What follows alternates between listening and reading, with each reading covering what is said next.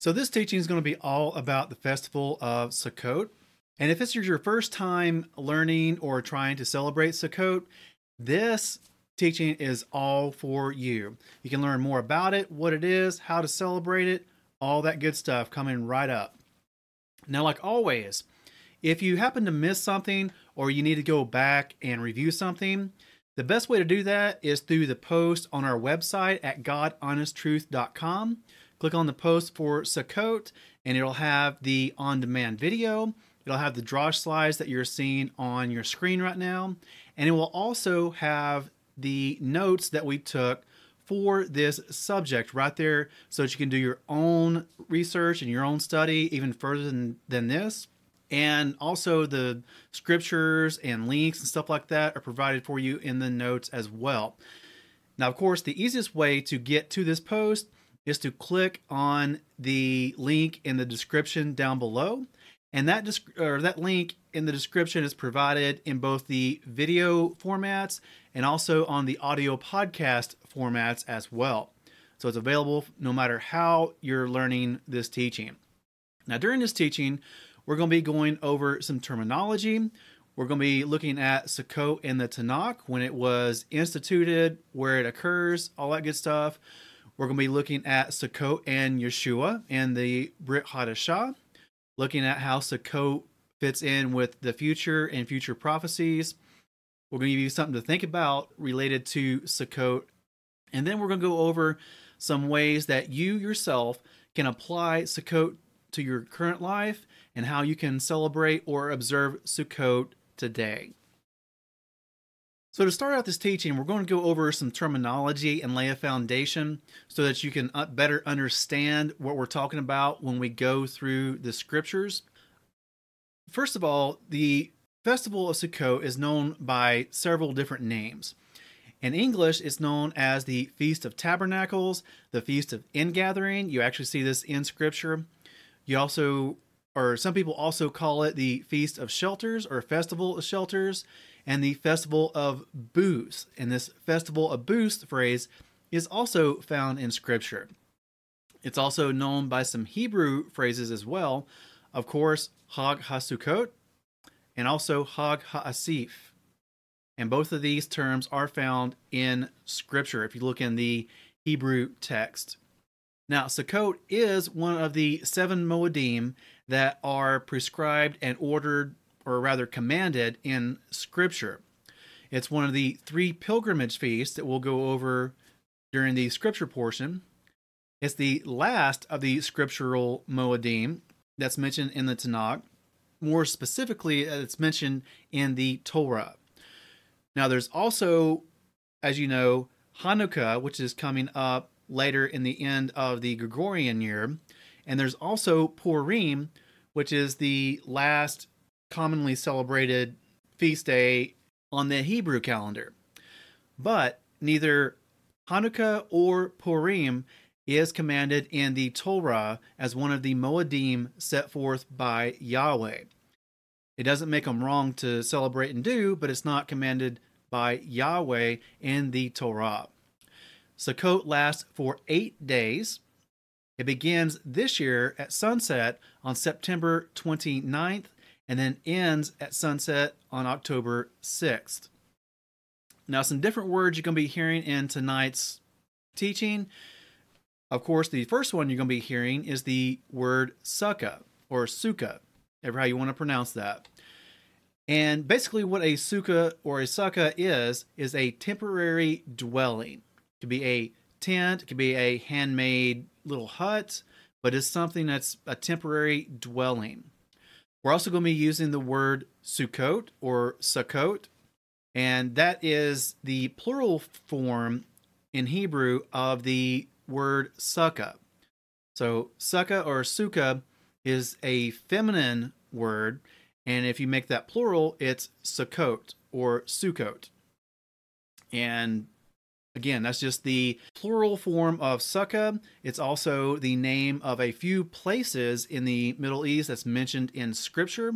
And it's also the name, obviously, of this Moedim or feast day.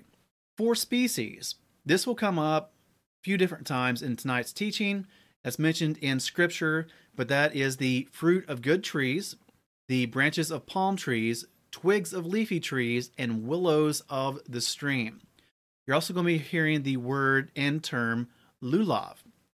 Now, this can refer to either one specifically of those four species or a grouping of three of the species, and we'll get into that in just a moment. You're also going to hear the word etrog, and this is a large, mm, generally yellowish looking citrus fruit that kind of reminds you of a lemon or like a rather oversized lemon, but we'll define that more in a moment too. So, for my fellow scripture nerds out there, here is your dictionary and lexicon entries for sukkah or sukkah. This comes from Strong's H5521. And Strong's definition defines it as a hut or a lair, a booth, a cottage, a pavilion, tabernacle, tent, things like that. Brown Driver Briggs pretty much says the same thing a booth, interwoven boughs. It's also used sometimes as a lurking place of lions, a booth, a root or temporary shelter for cattle. This is going to be important later on. Also, a temporary place for warriors in the field. Went along pretty much with what Strong's defined it originally. Gesenius Hebrew Lexicon says pretty much along the same lines a booth, a cot made of leaves or branches interwoven, a booth for cattle or livestock, lair of a lion. And then Jastrow's Dictionary of the Targum, again, goes along the same lines. It's not that complicated of a word. And then we get into Strong's H5523, Sukkot or Sukkot. And Strong's defines it as booths, plural. Sukkot, the name of a place in Egypt, and three in Israel. And like I said, it's mentioned as a place a few times in Scripture. And then Brown Driver Briggs states his proper name of location and also the first station of Israel at Exodus. We'll be looking at that in just a moment when we get to the scriptural portion of tonight's teaching. Here's your Gesenius' Hebrew lexicon entry for Sukkot, a town in the tribe of Gad, territory of the city of Sukkot, station the Israelites went to after they left Egypt, booths of daughters, etc., etc. Now, if you've never celebrated Sukkot before, you might not know exactly what a sukkah or a sukkah is. And as you've been getting the meaning of this word, it's like a temporary dwelling, usually made of something that grows, like branches, small small logs, bamboo, things like that. So it can be very rudimentary, like you see on your screen right here.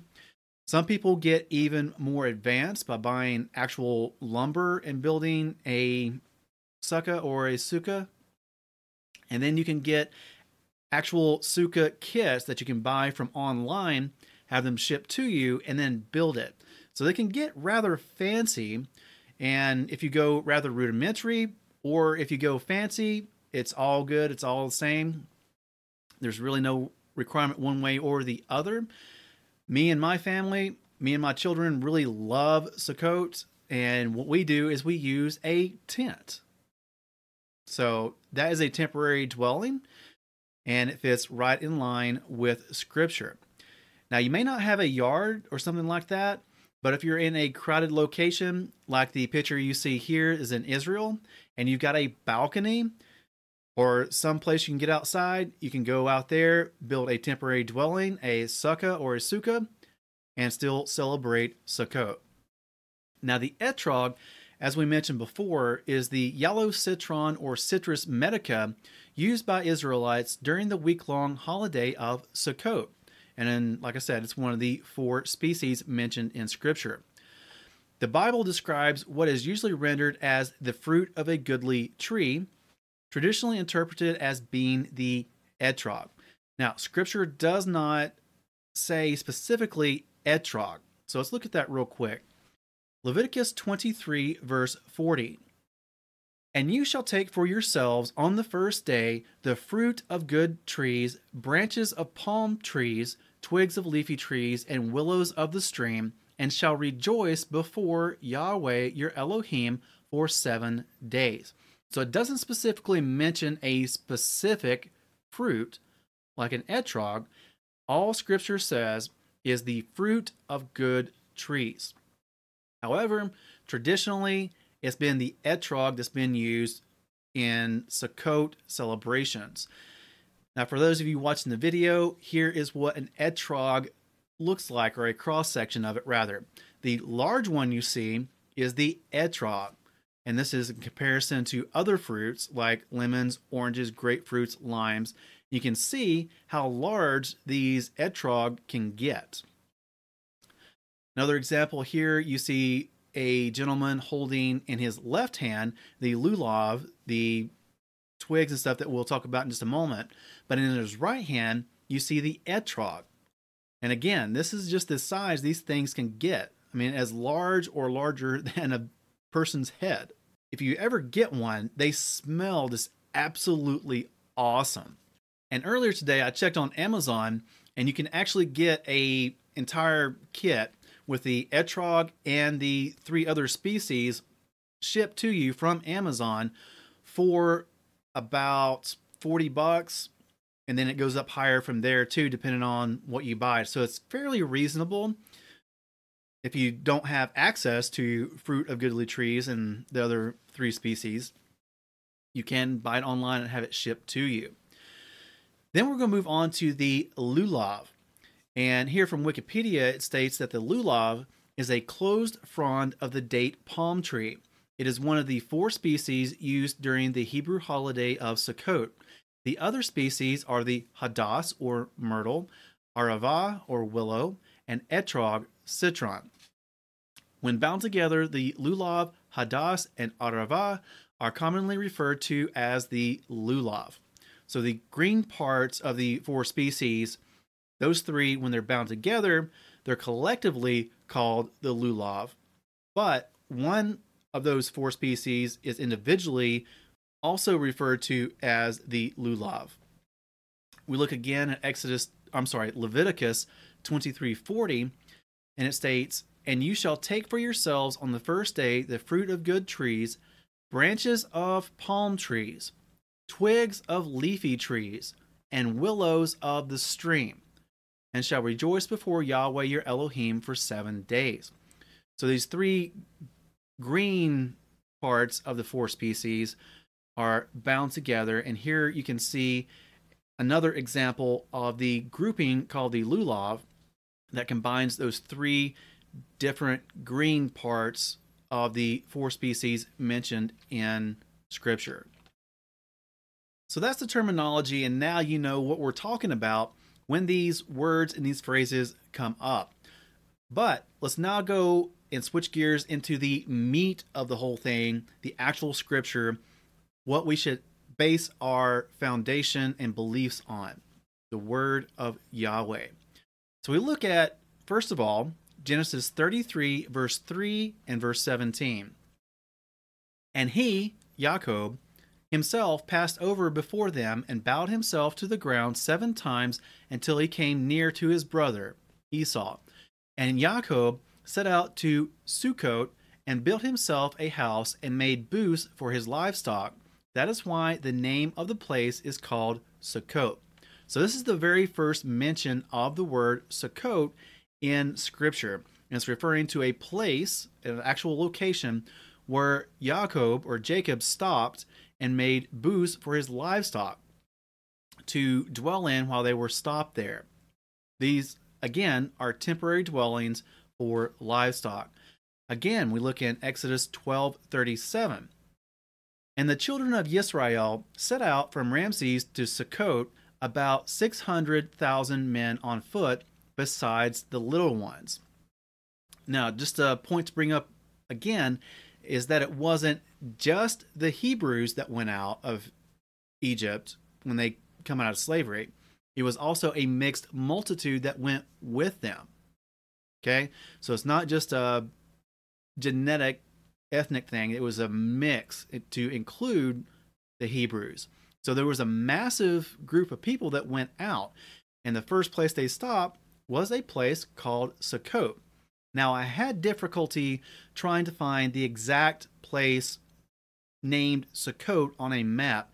The first one I found was farther south than Cairo or Goshen. And you can see here on the map the white arrow pointing to that first location that I found. And the second location I found was more north of that, closer to Goshen. So if anybody has further evidence or research to put forth, we would really love to have that to include in our notes. Send it to us in the comments down below or send it to us through email at team at godhonesttruth.com. So now we get into the establishment or the commandment regarding Sukkot, and we look at Leviticus chapter 23, verses 33 through 43. And Yahweh spoke to Moshe, saying, Speak to the children of Israel, saying, On the fifteenth day of this seventh new moon is the festival of Sukkot for seven days to Yahweh. On the first day is a set apart gathering. You do no servile work for seven days you bring an offering made by fire to Yahweh. On the eighth day there shall be a set apart gathering for you, and you shall bring an offering made by fire to Yahweh. It is a closing festival, you do no servile work. These are the appointed times of Yahweh, which you proclaim as set apart gatherings, to bring an offering made by fire to Yahweh, an ascending offering and a grain offering, a slaughtering and drink offerings as commanded for every day, besides the Sabbaths of Yahweh, and besides your gifts, and besides all your vows, and besides all your voluntary offerings which you give to Yahweh. On the fifteenth day of the seventh new moon, when you gather in the fruit of the land, celebrate the festival of Yahweh for seven days. On the first day is a rest, and on the eighth day is a rest. And you shall take for yourselves on the first day the fruit of good trees, branches of palm trees, twigs of leafy trees, and willows of the stream, and shall rejoice before Yahweh your Elohim for seven days. And you shall celebrate it as a festival to Yahweh for seven days in the year, a law forever in your generations. Celebrate it in the seventh new moon. Dwell in booths for seven days all who are native born in Israel dwell in booths, so that your generations know that I made the children of Israel dwell in booths when I brought them out of the land of Mitzrayim. I am Yahweh your Elohim. So here we get the establishment of the command to celebrate Sukkot. Now let's go back and look at some important points here. So, first of all, it starts out by saying that it's to be observed on the 15th day of the seventh new moon. They call it the Festival of Sukkot, and to do it for seven days. Then it goes on to say on the first day, you do no servile work. That's a day of rest. And then for seven days, it then outlines the various offerings to be made. And then it says on the eighth day, you also have another set apart gathering so it gets a little bit confusing here, but you celebrate it for seven seven days, and then the eighth day after those seven days, you come apart again. You have another gathering. So then it goes on to reiterate that you have it on the 15th day of the seventh new moon. And then the eighth day, it's speaking of as a rest again. So when you have a set apart gathering on the eighth day, just like the first day, it's a day of rest. And then on the first day, you take the fruit of good trees, the branches of palm trees, twigs of leafy trees, and willows of the stream. You have the four species, right? And it also tells you that this festival of Sukkot, while you're observing it, that you shall rejoice, be joyful. That's going to be an important part coming up later in this drosh. And then it goes on to reiterate some more things that's already said to make it clear. Says to do it for seven days. And it also states that this is a law forever. That in the seventh new moon, you dwell in booths for seven days. All who are native born dwell in booths. Now, this goes a little bit further, but to rightly understand this, and I would suggest you go on and do even further study and research beyond this teaching, but these commandments and these laws and these Torah are for everyone that is Israel, both those who are ethnic Israel and those who are grafted in. Didn't really get into that much in this teaching, but we have covered that before as well as others. Those who are grafted in are considered Israel, and it says you shall have one law for both the native and the foreigner who sojourns among you, right? But not to belabor the point, let's move on. Deuteronomy chapter 16, verses 13 through 15. Perform the festival of Sukkot for seven days after the ingathering from your threshing floor and from your winepress, and you shall rejoice in your festival, you and your son and your daughter, and your male servant and your female servant, and the Levite, and the stranger, and the fatherless, and the widow who are within your gates. For seven days you shall celebrate to Yahweh your Elohim in the place which Yahweh chooses, because Yahweh your Elohim does bless you in all your increase and in all the work of your hands, and you shall be only rejoicing. Again, this is supposed to be a joyous time. Sukkot is a festival of joy. And for those of you out there who are like me, you really enjoy camping out and stuff like that, it's easy to be joyful during this time. But also notice another thing here in this passage that you shall rejoice in your festival, you and your son and your daughter, and your male servant and your female servant, and the Levite, and the stranger, and the fatherless and the widow. So this is for everyone. Deuteronomy 16, 16 through 17. Three times a year, all your males appear before Yahweh your Elohim in the place which he chooses, at the festival of Matzot, and at the festival of Shavuot, and at the festival of Sukkot. And none should appear before Yahweh empty handed, but each one with the gift of his hand, according to the blessing of Yahweh your Elohim, which he has given you. So, this is another command for three different Moedim. You have Pesach, you have Shavuot, and you have Sukkot. And at these three specific Moedim, all the males are supposed to go up to Jerusalem. Well, it says specifically here the place where Yahweh chooses to place his name. Right? That's what scripture tells us. But we know that eventually came to be Jerusalem where the temple was. And that these three times, all men are supposed to go to the temple and present themselves before Yahweh. That's Pesach, Shavuot, and Sukkot. Keep that in mind because this is going to come into play when we get into the Brit Hadashah. Then we look at Second Chronicles 7, 8 through 10, and we see that King Solomon himself kept Sukkot. And this reads, And Shalomo at that time observed the festival seven days, and all Yisrael with him, a very great assembly from the entrance of Hamath to the Wadi of Mitzrayim and on the eighth day they held an assembly, for they performed the dedication of the slaughter place seven days, and the festival seven days. And on the twenty third day of the seventh new moon, he sent the people away to their tents, rejoicing and glad of heart for the goodness that Yahweh had done for Dawid and for Shalomo and for his people Israel. So you may have remembered this when we covered Shlomo in the scriptural dossier about him. But when the temple was built, they had a dedication ceremony.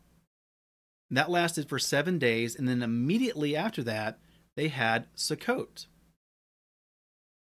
There was one mention that Hanukkah was involved, right? But it wouldn't have been the Hanukkah that we know today because that was long time after Shalomo. But The word Hanukkah does mean dedication or rededication. So, in a sense, it was a Hanukkah, the seven days they used to sanctify and dedicate the temple. So, that would have been approximately the eighth of the seventh month. Seven days of dedication for the temple, and then immediately right after that, on the 15th, they started the celebration of Sukkot. So, how does Sukkot relate to Yeshua? Well, it gets very, very interesting here. And this is something you should definitely take it down for your notes because it does bear further study. We did not include everything and did not go into a full exegesis on all of this for the sake of time, which is one of the reasons why we advise you to go on after these teachings and do your own study for further information. But if we look at John 1:14, it has something very interesting here. It reads, "And the word became flesh and pitched his tent, meaning dwelt or lived, among us, and we saw his esteem, esteem as of an only brought forth of a father, complete in favor and truth." So here it says that the word became flesh and pitched his tent, given the imagery of Sukkot. Again, John 7 37 through 38. And on the last day, the great day of the festival, Yeshua stood and cried out, saying, If anyone thirst, let him come to me, and let him who believes in me drink. As the scripture said, out of his innermost shall flow rivers of living water. Now, we read back in the Torah that we are to celebrate Sukkot for seven days. And then on the eighth day, we're to have another day of rest and a set apart gathering, right? Well, that eighth day is commonly referred to as the Great Day. That also has prophetic implications and connections as well. But we see here in this passage in John, it says, and on the last day, the great day of the festival, referring to Sukkot. So we know that Yeshua celebrated Sukkot, and we know from Scripture also that we are to be imitators of Yeshua. So we should also be celebrating Sukkot. Later on, when Yeshua is transfigured on the mount, Peter is there with him, and Peter makes a interesting statement. In Matthew 17 4, it says, And Kepha, or Peter, answering, said to Yeshua, Master, it is good for us to be here. If you wish, let us make here three booths one for you, one for Moshe, and one for Eliyahu. Kepha, or Peter, is wanting to make booths or temporary dwellings for Yeshua, Moshe, and Eliyahu. He probably would have been very well experienced with making these booths or sukkah or temporary dwellings because all his life as a good Judean, he would have been celebrating Sukkot. You find this passage or this event also in Mark 9, 4 through 5, and Luke chapter 9, verse 33. Then we find another instance where Yeshua was celebrating Sukkot. We look at John chapter 7, verse 2, and it states here that the festival of the Yehudim was near, the festival of Sukkot. Now, all through Scripture, you find the Moedim referred to as the feast days of Yahweh, right? Or the festival of Yahweh. We just saw that when we read it back there in Leviticus. But you don't ever find it described as the feast days of the Jews or the festivals of the Jews, with the lone exception of the book of John. That is the only place you'll find these described as the feast days or festivals of the Jews. It does this also with Passover, even though we know it's not the feast days of the Jews, it's the feast days of Yahweh, right? But there's reasons for that. John is writing to a rather Greek audience when he writes the Gospel of John. One way to understand why John is calling it the festival of the Jews instead of the festival of Yahweh. But, anyways, it goes on in John chapter 7 to state this And Yeshua said, You go up to this festival. I am not yet going up to this festival, for my time has not yet been filled. But when his brothers had gone up to the festival, then he also went up, not openly, but as it were in secret. The Yehudim therefore were seeking him at the festival and said, Where is he? And about the middle of the festival, Yeshua went up into the set apart place and he was teaching. So again, we see Yeshua going to the temple as commanded by Scripture and celebrating Sukkot. Now, Sukkot has implications for future events as well in multiple different ways. We look at 2 Corinthians chapter 5 verse 1 and the apostle Paul states here, "For we know that if the tent of our earthly house is destroyed, we have a building from Elohim, a house not made with hands, everlasting in the heavens." Now here when he's referring to our earthly house, he's referring to our own bodies, which we know are temporary. They're not going to last forever. One day we are going to die, and our bodies will return to dust, so our bodies are temporary. He then goes on to state that we have a building from Elohim that is everlasting. That is our resurrected, everlasting bodies that those who are saved, born again, will receive upon the resurrection from the dead.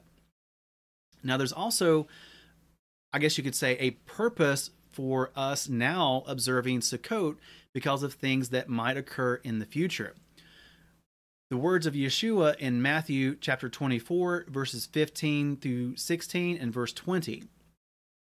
So when you see the abomination that lays waste, spoken of by Daniel the prophet, set up in the set apart place, he who reads, let him understand. Then let those who are in Yehuda flee to the mountains and pray that your flight does not take place in winter or on the Sabbath. So when the abomination of desolation take, takes place during the end times, Yeshua tells us to flee, right? Especially or specifically those who are in Judea. So if you're fleeing from your home, you're fleeing from Jerusalem, you're on the run, as it were, you would need somewhere to live. You would need a tent, a temporary dwelling, a sukkah or a sukkah. Celebrating Sukkot now gets us in that practice and gives us that experience of not only building and erecting temporary dwellings, but also how to manage living in one for a temporary amount of time. Also, when we get into the end times, scripture tells us that everyone will be keeping Sukkot. Zechariah chapter 14, verses 16 through 19. And it shall be that all who are left from all the nations which come up against Jerusalem shall go up from year to year to bow themselves to the sovereign Yahweh of hosts, and to celebrate the festival of Sukkot.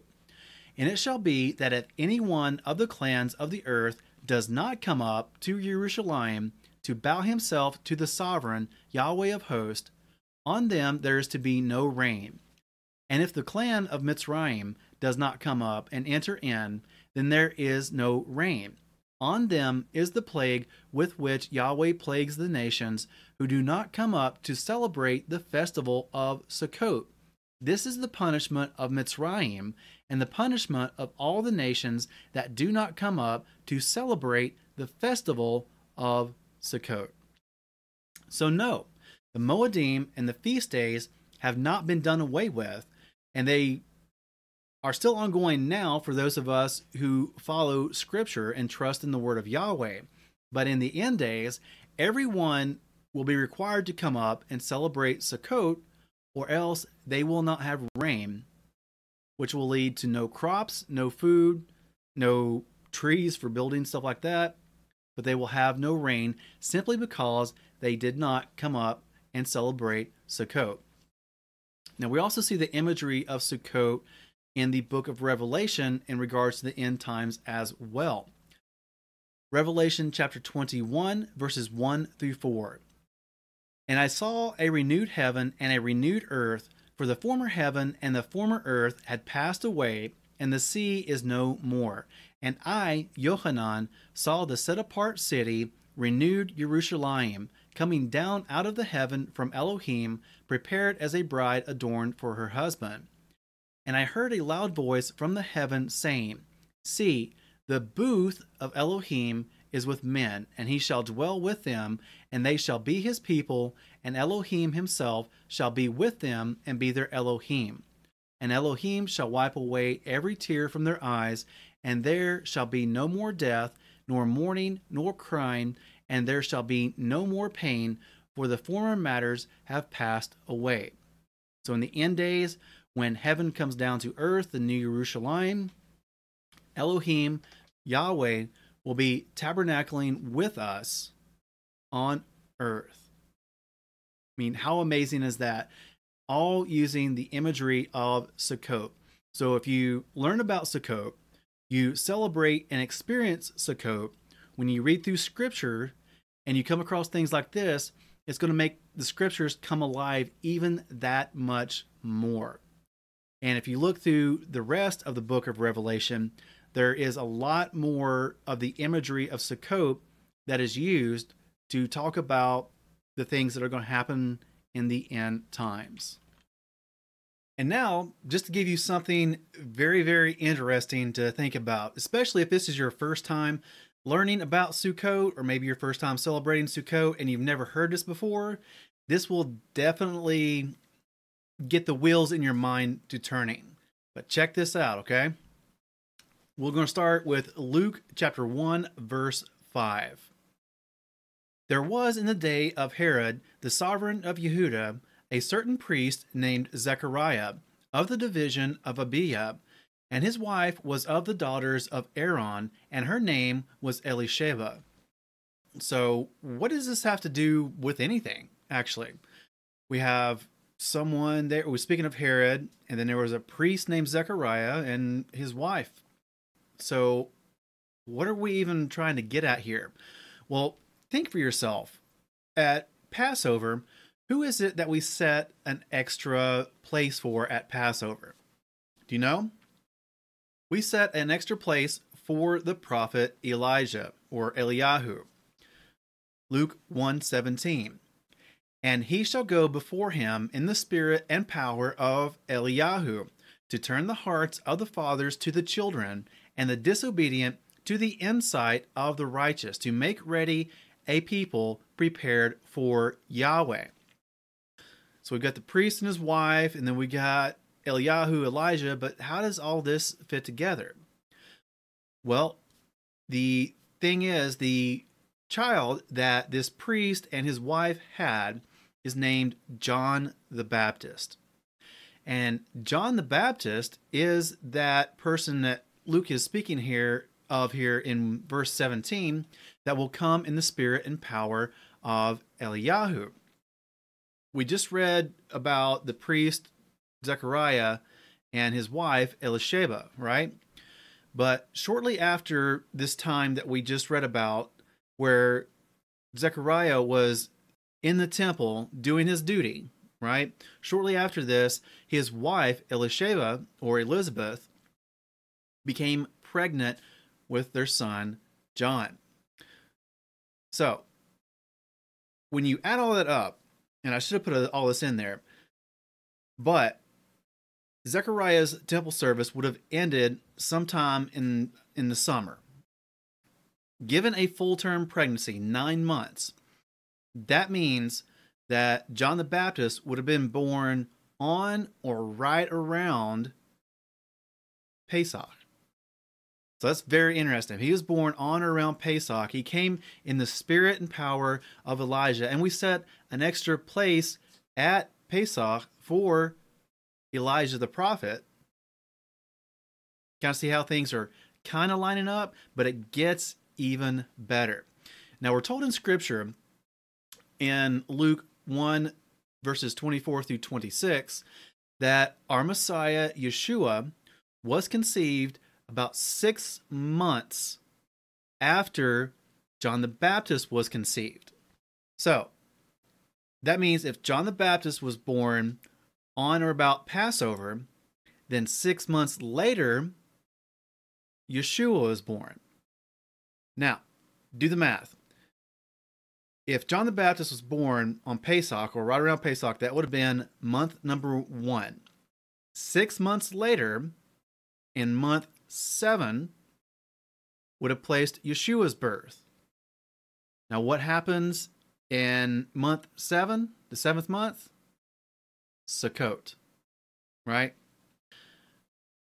If this all plays out, then that means that Yeshua's conception would have been right around the time of Hanukkah. Hanukkah is known as the Festival of Lights, and Yeshua is described as being the light of the world. So, how interesting is that? That the light of the world was conceived during the Festival of Lights. Again, if all this pans out. So we see also again in John 1:14, which we've already read, but it says here, and the word became flesh and pitched his tent among us, and we saw his esteem, esteem as of an only brought forth of a father, complete in favor and truth. So he tabernacled among us. Good chance he was born on the Feast of Tabernacles, Sukkot. The word here in John 1:14 for pitched his tent means to dwell or live, right? It's the word skenu skenuo. Hopefully that's right. But it's Strong's G4637. It means to tent or encamp, to reside, dwell. And that's from Strong's definition. Thayer's Greek lexicon goes right along the same lines to fix one's tabernacle, abide, live in, dwell, cover, or protection. The Greek English lexicon of the New Testament. This is fairly interesting. It says to come to dwell in a place defined psychologically or spiritually, with a possible implication in some context of a temporary arrangement. Take up residence, come to reside, to come to dwell. This word means to dwell temporarily, generally, permanently, but in a certain place at a certain time. That's what Yeshua did. Yeshua tabernacled or dwelled with us for a temporary amount of time.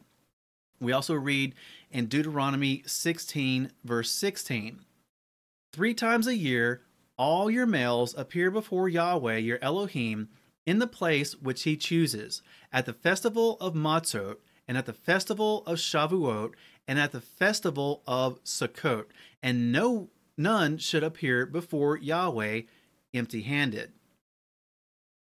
Now, when Yeshua was born, remember his father and mother, Joseph and Mary, that they had come to Jerusalem because of a census, but they could not find a room at the inn because everything was booked and filled up. So, why was there so many people in Jerusalem that they could not even get a room? Could it possibly be because everyone else from far and wide was coming to Jerusalem because of the commandment to show up three times a year? So, that would be a possibility of Pesach, Shavuot, or Sukkot. And most likely, again, all of that event fits, it would have been Sukkot. So, further information for dating. Now, Yeshua was 30 years old when he started his ministry. We get this from Luke 3, verse 23. Generally, most people, scholars in this instance, believe that Yeshua had a ministry that lasted for about three and a half years. He was would have been 30 about 33 and a half when he was crucified and died. And we know from scripture that he was crucified and died on Pesach. So that means that 6 months prior he was 33 and a half and 6 months prior to Pesach would have been Sukkot. So again, more things to kind of bring all this together. Now, here's something really interesting that's come to our attention in the recent past. Okay. The season of our joy. This festival, this Moedim of Sukkot, the Jews refer to it as Zaman Simchatenu, right? Meaning the time of our joy. So, how does this all fit in? Well, the reason they call it that is because we are told to rejoice as a part of the observance of Sukkot, right? We read that earlier back in Leviticus. Deuteronomy also tells us that we are to rejoice, be joyful during Sukkot. Then we're told at the birth of Yeshua that the angels came to the shepherds in the field and said, I bring you good news of great joy. A Sukkot greeting. Now remember, well, we haven't gotten to this yet, but there is something called the Hallel that within Judaism they read once during Pesach or Passover, and for Sukkot they read it every night of Sukkot. And this is Psalms 113 through Psalms 118. Sounds like a lot, but it's not that much. Within this Hallel, specifically Psalms 118, we get this The stone which the builders rejected has become the chief cornerstone. That's from Psalms 118 22. That is a part of the Hallel that has, for who knows how long, been read every Sukkot. We also get this from the Brit Hadashah about Yeshua. They state, This is the stone which was rejected by you builders, which has become the chief cornerstone. A quote from Psalms describing Yeshua. And it's a quote from the section of Psalms that's read every Sukkot. I mean, how cool is that? Some additional evidence, real quick. The angels came to the shepherds that were out in the fields and told them that we bring you tiding, great, good tidings of great joy, right? Now, shepherds would not have been out in the field in the cold of winter. What I'm getting at is here that shepherds would not have been out in the field with their herds in December. However, the Sukkot time frame in fall would still have weather that would be suitable for keeping livestock outdoors, out in the fields. Now, average temperatures in Israel for October run from about 57 degrees Fahrenheit to 79 degrees Fahrenheit. You know, reasonably comfortable, so it's not bad at all. However, average temperatures for December in Israel range from about 43 degrees to 59 degrees. Quite chilly. Also, remember that the rainy season for Israel happens to fall right there in December. So, not only would these shepherds and this livestock be out in the cold, but they would also be wet and cold. And a shepherd or someone who keeps livestock is not going to do that. It runs a health risk not only for your animals, but you as well. So they would have been indoors during the rainy season whenever they could. They wouldn't have been out in the field. But the time of Sukkot, they it would have been no problem for them to be out in the field. And it would have been the perfect opportunity for these angels, like we're told in scripture, to come to these shepherds and tell them that they bring tidings of great joy because of Yeshua. So now you've learned all about this. You've learned the terminology that we've been speaking about. You've learned where it comes from in scripture. You've learned some things from the Brit Hadashah about Sukkot, the end times about Sukkot. We've learned some information about dating, the timing of Yeshua's birth. And just a quick point of transparency here the dating evidence we gave is all circumstantial, okay? We're not presenting it to try and prove a rock solid point about the dating of Yeshua's birth. This is all things to think about. It's all circumstantial at the moment. Further research needs to be done, but a lot kind of lines up. A lot really makes sense. And like we said, it's just something to think about. So you learned about that as well. But now you're thinking, okay, I want to keep Sukkot. We're told to do this. It's a law forever. How do I do that? Well, if we're going to celebrate and observe Sukkot, and we just want the scriptural command of how to observe it. Well, number one, we dwell in a sukkah, right, or a tent for seven days. So take a camping trip, go out in your backyard, your front yard, the cow pasture, or your back porch, right? Build a sukkah out on your back porch, your back patio, and dwell in it for seven days, according to the commandment. Remember that the first day and the eighth day, and remember, the eighth day is called the great day. The first day and the eighth day are rest days. So that means no work on the first and the eighth day of Sukkot. During this time of Sukkot, while you're observing it and celebrating it, make sure to rejoice before Yahweh. And then during Sukkot, especially on the first day of Sukkot, you take those four species, right? Those are the fruit of good trees. Most people use etrog nowadays. The branches of palm trees, twigs of leafy trees, and willows of the stream. Don't have to get legalistic about it. Just go according to what the scripture tells you to do.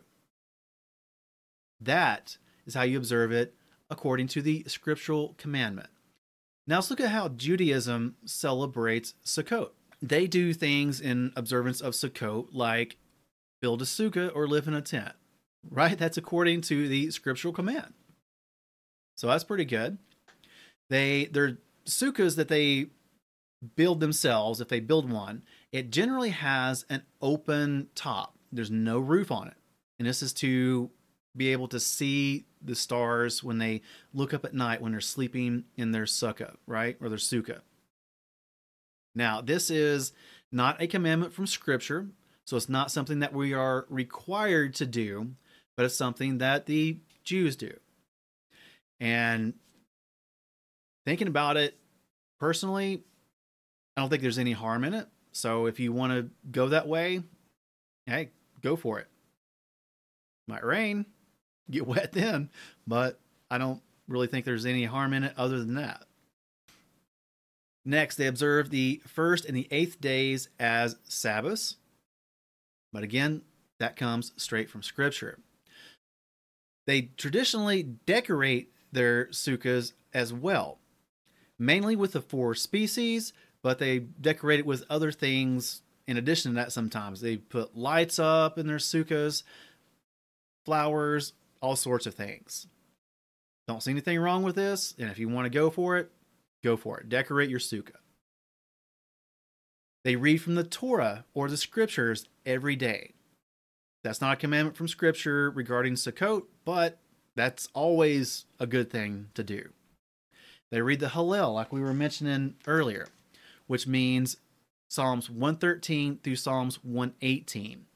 And this seems like a lot, but when you actually get into looking at it, a lot of those are very, very short chapters, and you can get through it in a reasonably quick amount of time. But they read this Hallel, Psalms 113 through 118, every day. This is not something that's commanded in Scripture, but it's reading Scripture, so it's always a good thing to do. Candles are traditionally lit on the first two days at sunset in or around the sukkah. Again, it's not something commanded from Scripture, and I don't really see what's wrong with it. So, hey, go for it. Meals that are eaten during Sukkot within Judaism, they usually eat these meals in their sukkah. Okay?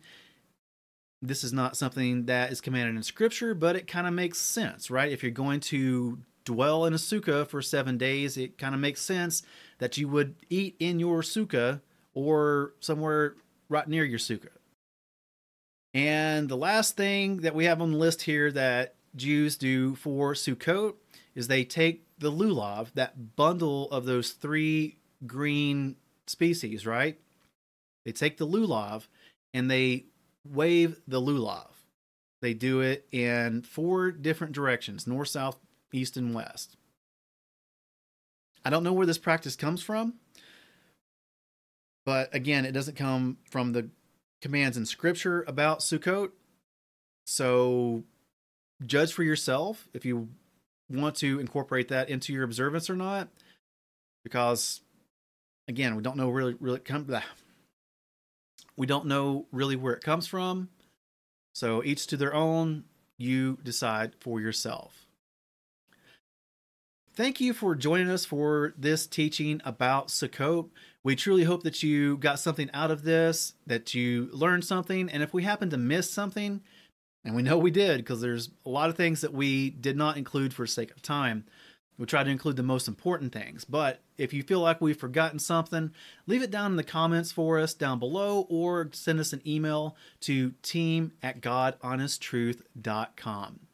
Now, if you did enjoy this and you got something out of it, make sure to leave us a comment down below telling us what that was or how we could improve next time. Also, make sure to hit that subscribe button and hit the like button and the share button and share it around with someone that you know, your friends, family, coworkers, or what have you. But again, thank you for joining us for this teaching on Sukkot. Thank you for joining us for another production from God Honest Truth Ministries. We hope that we have been of service to you, and if you have any feedback, then please reach out to us by email and make sure to visit our website at godhonesttruth.com for more information, resources, and contact.